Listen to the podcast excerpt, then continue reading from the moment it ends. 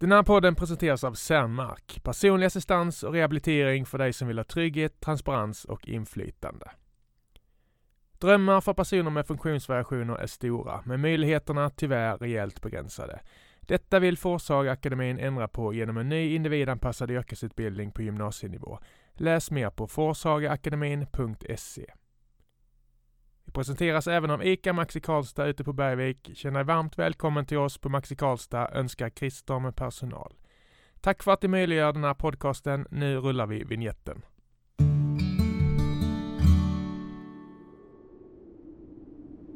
Tillsammans med vännen Emma Svensson klättrade vår nästa gäst Anton Levin alla svenska fjälltoppar över 2000 meter på 3 veckors tid. Bedriften ledde till en nominering i tävlingen Årets äventyrare under fjolåret, och nu har han även lyckats ta sig till vår poddstudio i Karlstad. Välkommen hit Anton. Tack så jättemycket. Hur mår du idag? Jag mår jättebra faktiskt, måste jag säga. Ja. Det är skönt att vara hemma i Värmland en sväng. Och jag fick duschen i min campervan att funka igår. Så jag såg det. Det såg komplicerat ut. Ja, precis. Berätta om det. Vad ska du ha den till? Ja, från början var det väl lite att jag håller på med isklättring bland annat. Och då tycker jag att det är skönt att kunna ha en isolerad van och kunna gömma sig på kalla vinternätter. Men också för löpningen, så man har någonstans att duscha och någonstans och gå och lägga sig om man är ute någonstans och springer. Men det blir inga sådär tonåringsduscha på en halvtimme antar jag. Har mycket vatten? Nej, hur länge räcker varmvattnet? Precis, det är 40 liter så jag har inte riktigt räknat på vad länge det ska räcka, men vad kan man tänka sig? Kanske en 5-6 duschar kanske? Ja, det räcker ett tag. Född och uppvuxen i Karlstad. Men när jag pratade med dig här en veckan så var du på tunnelbanan. Det var inget snack om det. Precis. Berätta, vad gör du där? Jag bor i Stockholm, i Högdalen. Och har bott i Stockholm sedan ungefär 5 år tillbaka. Där jag jobbar som ombudsman på Svenska elektrikerförbundet. Okej, och du trivs bra? Ja, jag trivs jättebra. Många ser ju Stockholm som en storstad, och att det är liksom, man är mitt bland alla människor och att det liksom är trångt och högt tempo överallt. Men kommer man ut lite i förorterna, lite närmare naturen, så finns det massvis med stigar och fantastisk natur att upptäcka. Och det har jag försökt att göra. Men du håller till höger i rulltrappan och sådär eller? Ja, precis. Du har anpassat dig lite grann. Vad får du för känslan när du rullar in i Karlstad numera? Ja, men det känns ju som att komma hem. Jag har också blivit bättre på att försöka upptäcka nya saker i Karlstad. Liksom, som att jag nästan turistar här. Men sen blir det ju också som att man vill ju se de gamla områdena som Norsrand där jag växte upp. Där det sker förändringar och nya hus som byggs som pratades om för 10 år sedan. Liksom. Men det är förverkligats nu. Ja, precis. Där det börjar hända saker. Och nu är väl liksom nästa steg när... Får se vad som händer med Kenneths i framtiden. Precis, ja men det vet jag. Men det är en annan podd. Du har många strängar på din lyra. Det märkte jag snabbt när jag fördjupade mig lite i och gjorde research. Men idag tänkte vi fokusera på äventyraren och klättraren Anton. Alltså hur kom du in på det spåret och vad inspirerar dig? Jag vet att vi pratade här innan. Vi pratade lite om e-sport och så vidare. Det känns som du har gjort en lite speciell resa. Ja, precis. Och vägen till klättringen, den är väl ganska lång egentligen. Men den halvlånga historien, det är väl att min farsa var tillsammans med en kvinna som hade hundar. Så att, och när jag flyttade hemifrån då kände jag att jag ville skaffa hund. Och det fick väl igång ett litet vandringsintresse. Efter ett par år så var det några kompisar som ville till Kebnekaise. Okej. Och jag hakade på dem. Och vi tog oss upp till toppen. Och det väckte ju ett ännu större intresse för berg. Aha. Och då tänkte jag att klättring och även löpning för att få lite bättre kondition var liksom bra verktyg för att kunna ta med en lite coolare berg. Och hur gammal var du när ni var i Kebnekaise? Ja... Hur gammal kan jag ha varit? 22, 23? Ja. Det var inte så jättemånga år sedan alltså. Så. Och vad var det första du gjorde därefter? Det första jag gjorde därefter, det var väl vandra en vecka i Jämtland. Okay. Och i Jämtlandsfjällen. Och sen så började jag se över min träning och mitt liv lite. Jag var väl inte i superbra form där och då. Nej, men det var ju fördomen. Om du har sysslat mycket med e-sport, hur var din fysiska status då jämfört med nu? Precis. Var det joltkola och... Nej, kanske inte, men jag hade väl ett, vad ska man säga, ett övre, en övre normalkonsumtion av alkohol. Jag åt för mycket, mycket afterworks och sådär, som det lätt blir när man flyttar till Stockholm och har ett sånt jobb där det är mycket socialt. Och rörde väl inte på mig adekvat ungefär, så att det, ja, det har hänt ungefär 30 kilo sen 30 dess. Kilo? Ja. Ja, då var fördomen, det stämde alltså. Ja. Och hade du någon som hjälpte dig med tips eller råd, eller hur började? Vi ska återkomma till det lite ifall någon blir inspirerad när vi har gjort den här podcasten och ska runda av och sådär. Men, ja, men var det någon som guidade dig från början? Man kan väl säga att jag är en sån extrem nörd, så jag sökte mig till liksom lite litteratur och hittade en bok som heter Training for the New Alpinist, som är en 400-sidig träningsbibel. Okej. Och började liksom läsa den. Sen var det ju Facebookgrupper, ja, och så vidare. Började hitta lite kompisar som höll på att kunna bolla lite med. Vi ska alldeles strax prata mer om träningen och hur man börjar och sådär alldeles strax. Men jag tänkte först, vi tog ju upp namnet Emma Svensson i presentationen här. Berätta lite om henne. Det är din klättringspartner, kallar du henne innan här. Ja, precis. Emma är ju en, vad ska man säga, engagerad alpinklättrare och också en proffsfotograf som... Ja, hon släppte en bok om sitt projekt där hon besteg alla Europas högsta berg under ett år för ett par år sedan. Ja, vi är nära vänner och klättrar tillsammans när hon är hemma. Hon är ju ute och reser väldigt mycket och lägger väldigt mycket tid på sin klättring. Så det är väldigt coolt att följa henne om man vill ha en inspirationskälla. Ja. Och du antar att hon har hållit på längre än vad du har gjort? Ja, hon har hållit på ungefär 1 eller 2 år längre. Ja, okej. Ja, bra att ni har varandra. Och när jag såg hennes, det var något som klingade bekant med hennes namn, och det dröjde inte länge förrän polletten trillade ner. Jag jobbar lite med funkisfrågor och invigningstalade på utställningen Ikoner med Glada Hudik-gänget. Och det var där som hennes namn kom ifrån. Ja. En grym fotograf. Ja.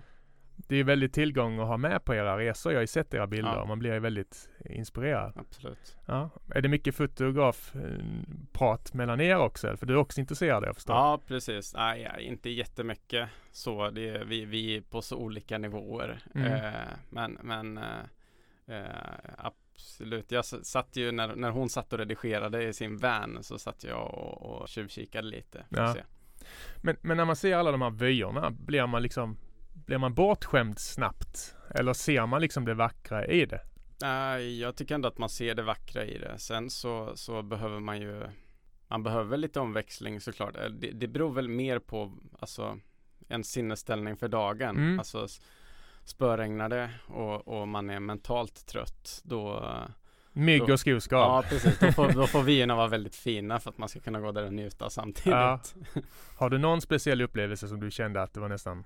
utomjordiskt, eller vad ska man säga, som du kände att det här är speciellt? Ja, det var väl 2 tillfällen i somras, och det var, den ena var när vi såg Saitaris tjocka, som är liksom ett av Sveriges spetsigaste berg, väldigt, väldigt vackert, som en pilspets som reser sig själv, i Sarek, och sen också när vi kom ner från toppen Akka, som ligger i Stora sjöfallet, och ser liksom den här midnattssoluppgången klockan 2 på natten, och molnen, och liksom hur solen skimrar sig genom molnen. Ja.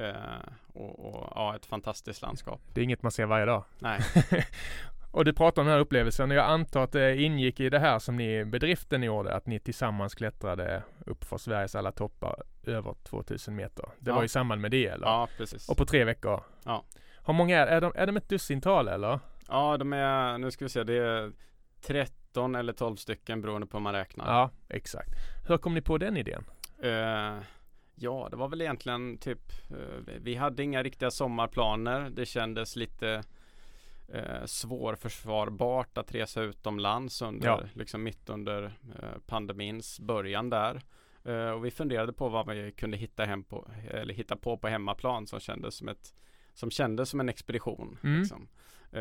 Och då vi hade börjat titta lite på Sarek och olika toppar där, och sen så kom vi på idén att ta allihopa helt enkelt. Och geografiskt ligger de hur ligger de till? Är det hyfsat nära? Alltså många ligger ju i samma område, eller hur ska man ringa in precis. Det? Ja, precis. I Sarek så har man ju, nu ska vi se, det är 6 stycken 2000 meters toppar. Och sen så har man 2 i Stora sjöfallet. Och sen har man ju 4 stycken uppe vid Kebnekaise-området. Och sen en som ligger ytterligare lite norrut. Okay. Men jag tror att flygavståndet mellan topparna är väl någonstans 30 mil kanske. Ja.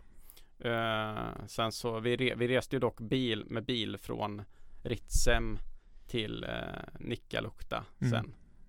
Så vi hade en liten mellanlandning mellan de 2 etapperna. Hur skulle du ringa in hela upplevelsen om man tar ett svepande sammanfattning av det?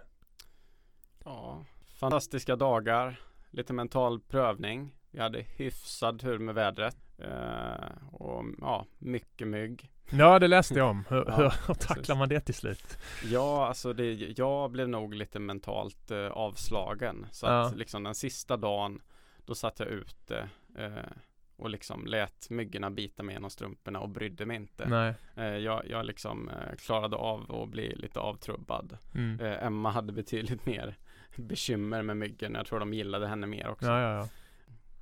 Ja, jag förstår. När jag tänker på klättring så tänker jag på Alain Robert, som kallas för den franska spindelmannen. Jag vet att han har klättrat upp för Eiffeltornet och Golden Gate-bron och sådär. Känd för extrem...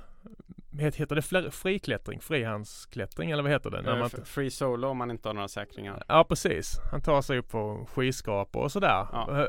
Är det något som du har roat dig med? Inga tankar på det? Nej, inte direkt. Men däremot, många klättrare, precis som jag, blir ju snällnördar och liksom, man hittar saker man vill provklättra i vardagen.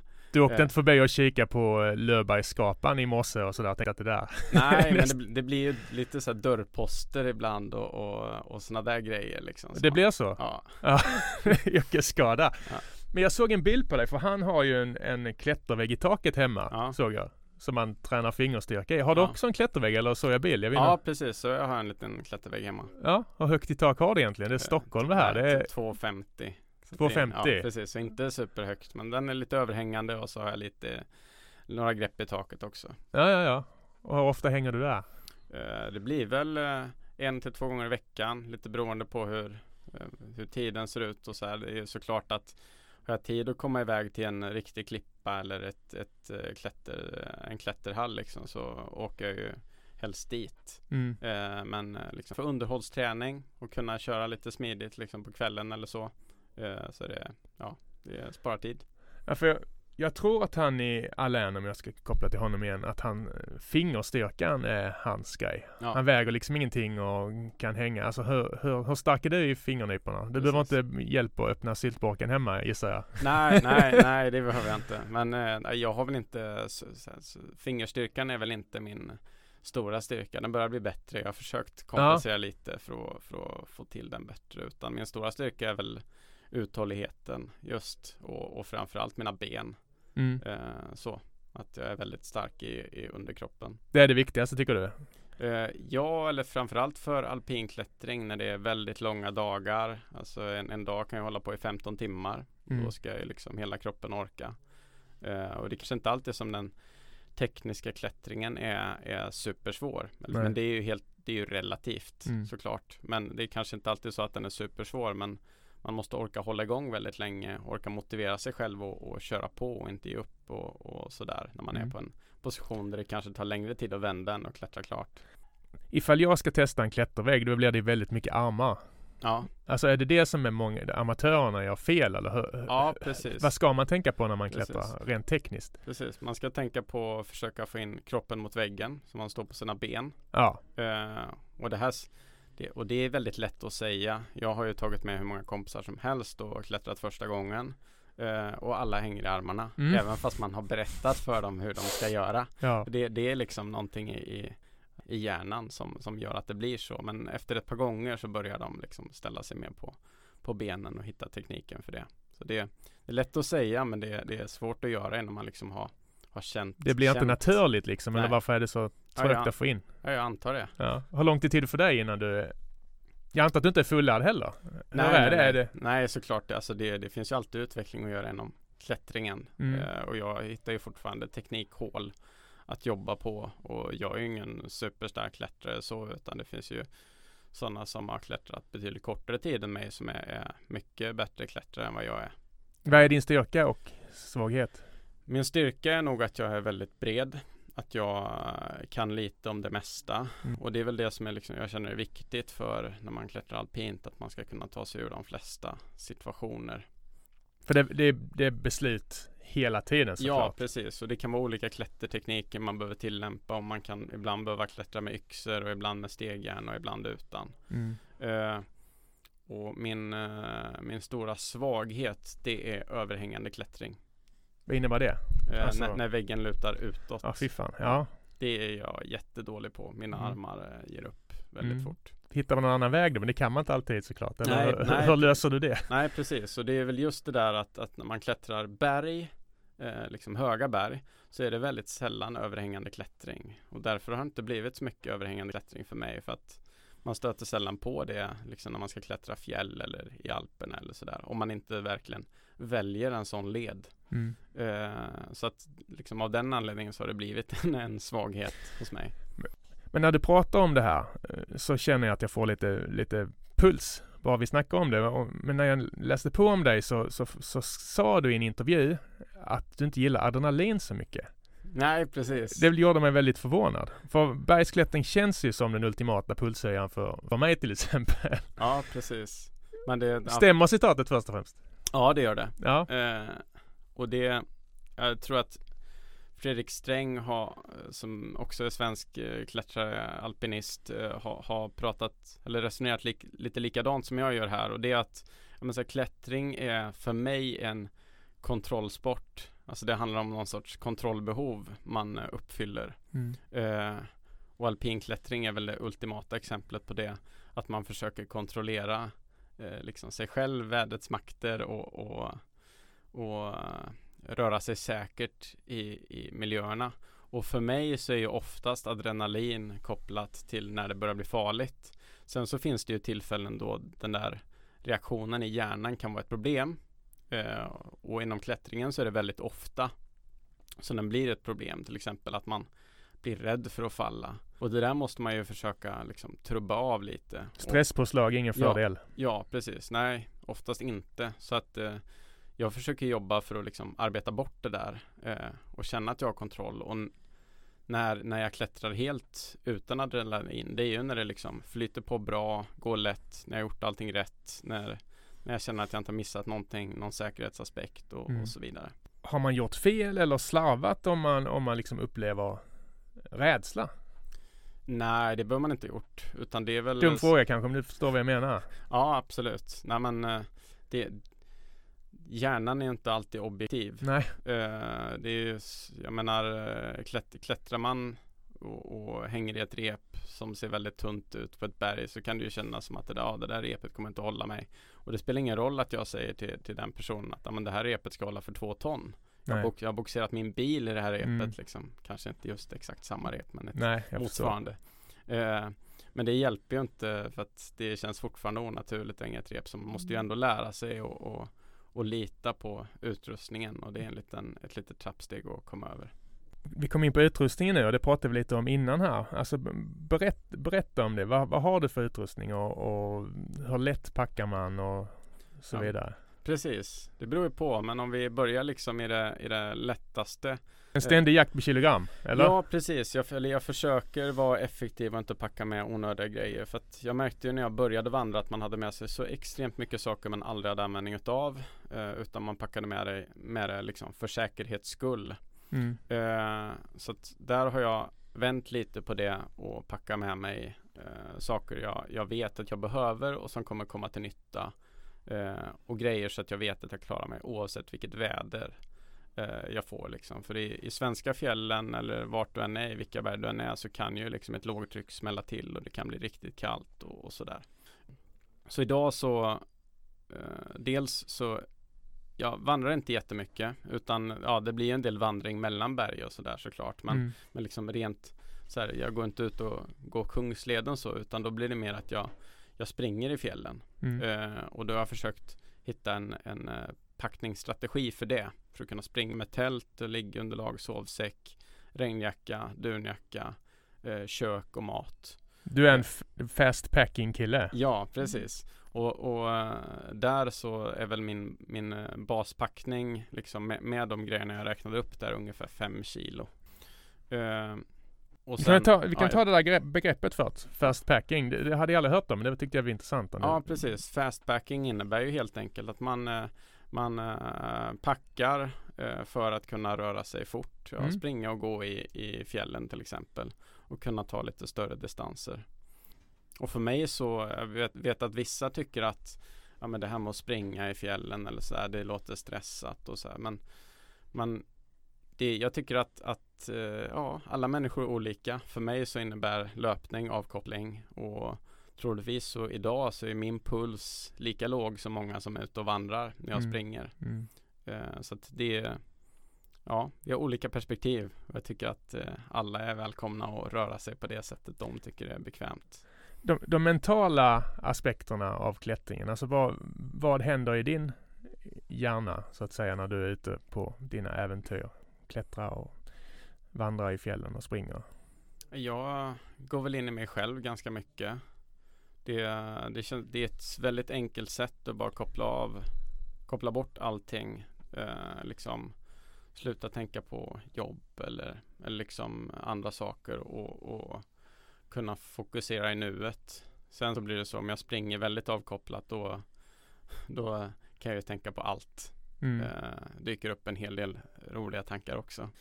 Men man får mycket tid med sig själv och jag tycker att det är skönt och avkopplande. Sen så kan man ju komma fram till något läskigt parti där adrenalinet rusar lite också såklart. Men det är just den där tiden med sig själv och skala av allt annat som är skönt. Jag ska prata om din träning snart, men om vi börjar med det mentala, alltså hur mycket jobbar du med det? När du förbereder dig och så vidare. Inte supermycket, utan men ja, det är ju snarare liksom under träning som jag försöker fokusera lite extra ibland. Inom klättringen så handlar det om att liksom visualisera sig, att man tar sig förbi ett svårt och läskigt parti och sådär, och öva hjärnan på att inte ge upp och sluta. Alltså, hjärnan kommer ju på massa katastrofscenarier. Jag försöker spela upp dem för en. Och då får man ju liksom försöka bearbeta dem och kasta bort dem och försöka ta sig förbi det. Och inom löpningen så är det ju det här med liksom att när man kör intervaller eller om man springer jävligt långt och börjar bli trött, liksom försöka motivera sig själv, och det är inte alltid lätt, men nej. Ja. Ja, för om jag har förstått det rätt så är du en hängiven ultralöpare. Ja, precis. Ultralöpare, det är längre än ett maraton, eller är det så enkelt sammanfattat? Ja, precis. Det är normal distans för de kortaste ultramaratonen brukar vara 50 kilometer, men det finns de som är 45 också. Och upp till, jag vet inte ens vad långt världens längsta ultramaraton är, men det finns ju de som är nu ska vi se, i alla fall över 25 mil. Sydamerika vet jag har några sådana lopp. Precis, jag har en bekant som har varit där. Men är löpningen liksom en komplettering för att du ska klara klätteräventyren, eller hur berätta om deras koppling liksom? Ja, men precis, det började väl lite så att min alltså första gången jag besteg Kebnekaise, då tog det 10 timmar och det var det jobbigaste jag gjort i hela mitt liv. Då var det e-sportaren Antonsson. Ja, lite så. Och det är ju fortfarande det jobbigaste jag gjort i hela mitt liv. För att sen dess har jag tränat väldigt engagerat. Liksom. Och då blev löpningen ett bra verktyg för att få bättre kondition i fjällen och i bergen. Och idag så har ju liksom en passion för även löpningen växt fram. Men i början var det ju inte så, utan det var mer ett nödvändigt ont. Men idag älskar jag ju löpningen. Precis, så var det som fick dig in på det spåret. Ja. Och jag har sett i någon annan intervju att ett mål var, eller du sa så här, jag drömmer absolut om 8000 meters toppar och det skulle vara ett mål, och då utan syrgas. Ja. Berätta om dina framtida mål. Ja, det var ju ett ganska tidigt mål inom min liksom klätterkarriär som jag satte upp för mig själv. Och jag tänkte väl då att liksom innan jag fyller 30, nu fyller jag 28 i sommar, så vill jag ta min första 8000 meters topp utan syrgas. Så det är, liksom, det är ju det som är det långsiktiga målet som jag tränat för lite. Mm. Varför är det så viktigt att göra det utan syrgas? Jag förstår ju ungefär, men det känns som det är en viktig aspekt i klättringen. Ja, precis. För mig är det ju att hålla sporten dopingfri egentligen. Okej.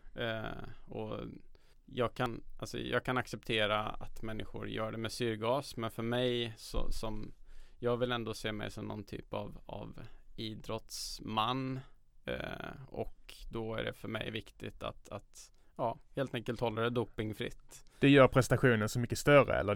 Precis. Precis, jag måste göra det på egna ben utan hjälpmedel och ingen som bär upp min utrustning.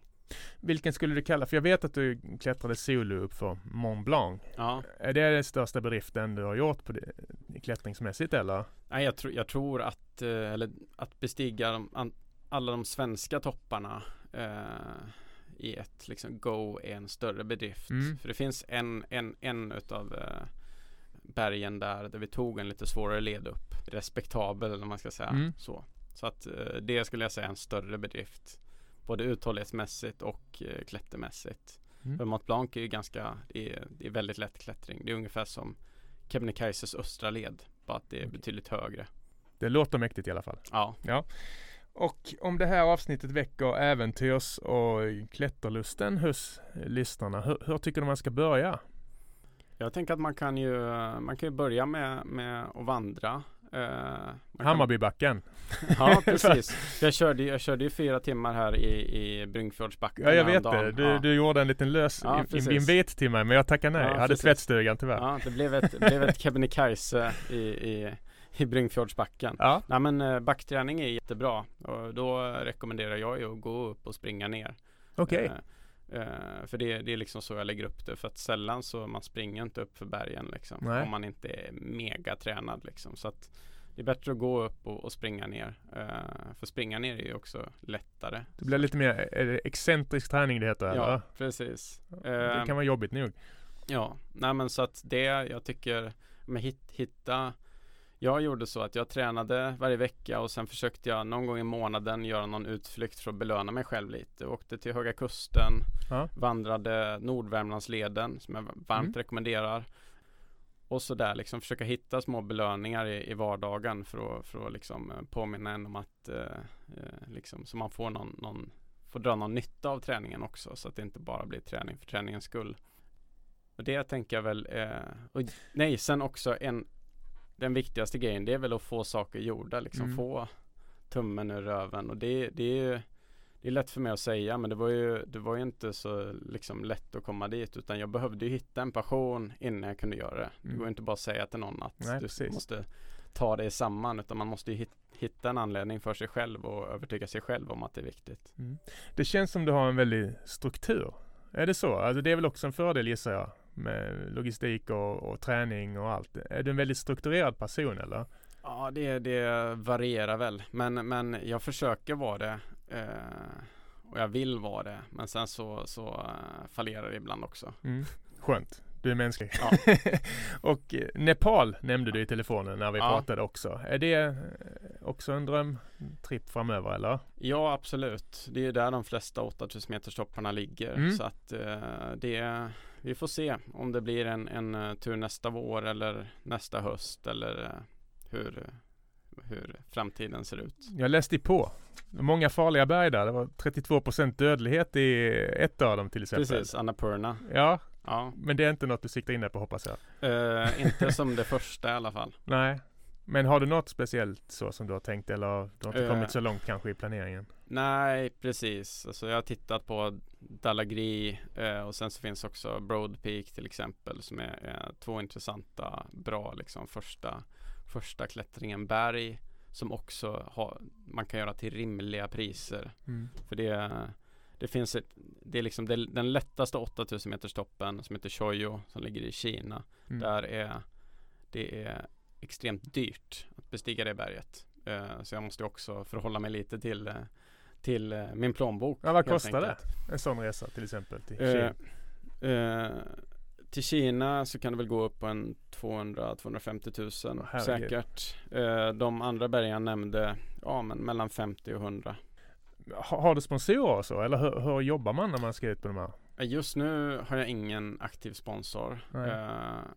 Jag försöker väl leta lite så, men jag behöver ju ha något projekt att hänga upp det på, annars är det svårt. Jag förstår det. Så att, jag tänker mig att förhoppningsvis så går det vägen i framtiden när jag har något lite större projekt att hänga upp det på som är kopplat till lite publicitet. Ja, vad spännande. Du får höra av dig Anton när det är dags. Vi följer med på din resa såklart. Och var rädd om dig och tack för att du kom hit. Tack så jättemycket.